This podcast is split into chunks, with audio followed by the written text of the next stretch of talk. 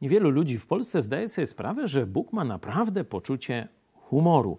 Pokażę Wam historię z początków mm, Izraela, kiedy jeszcze rządzili nim sędziowie i prorocy przed czasem królów.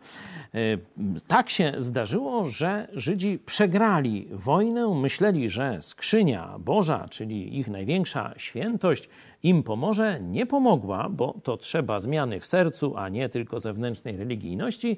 Skrzynia Boża, czyli świętość Izraela, trafiła w ręce pogan. No, poganie, no tacy ucieszeni, że tak wygrali, zanieśli do świątyni swojego boga Dagona skrzynię właśnie Boga Izraela. Przychodzą rano, a ich posąg Dagon łbem, że tak powiem, przed skrzynią. No to przestraszyli się, przestraszyli, postawili Dagona z powrotem.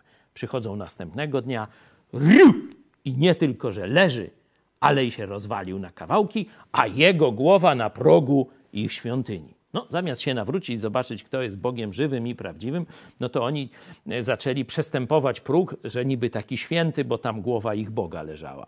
Ale to dopiero początek boleści, bo Bóg, próbując ich oduczyć bałwochwalstwa, wiecie, co zrobił? Dał im ból?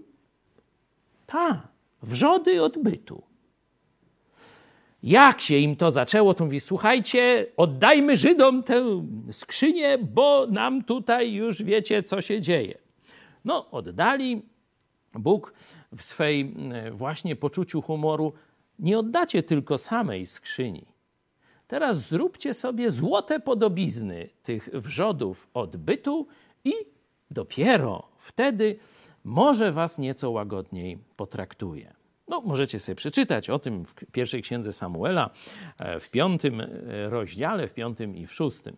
Niestety, nawet kuracja przez ból dupy nie pomogła. Dalej byli bołochwalcami.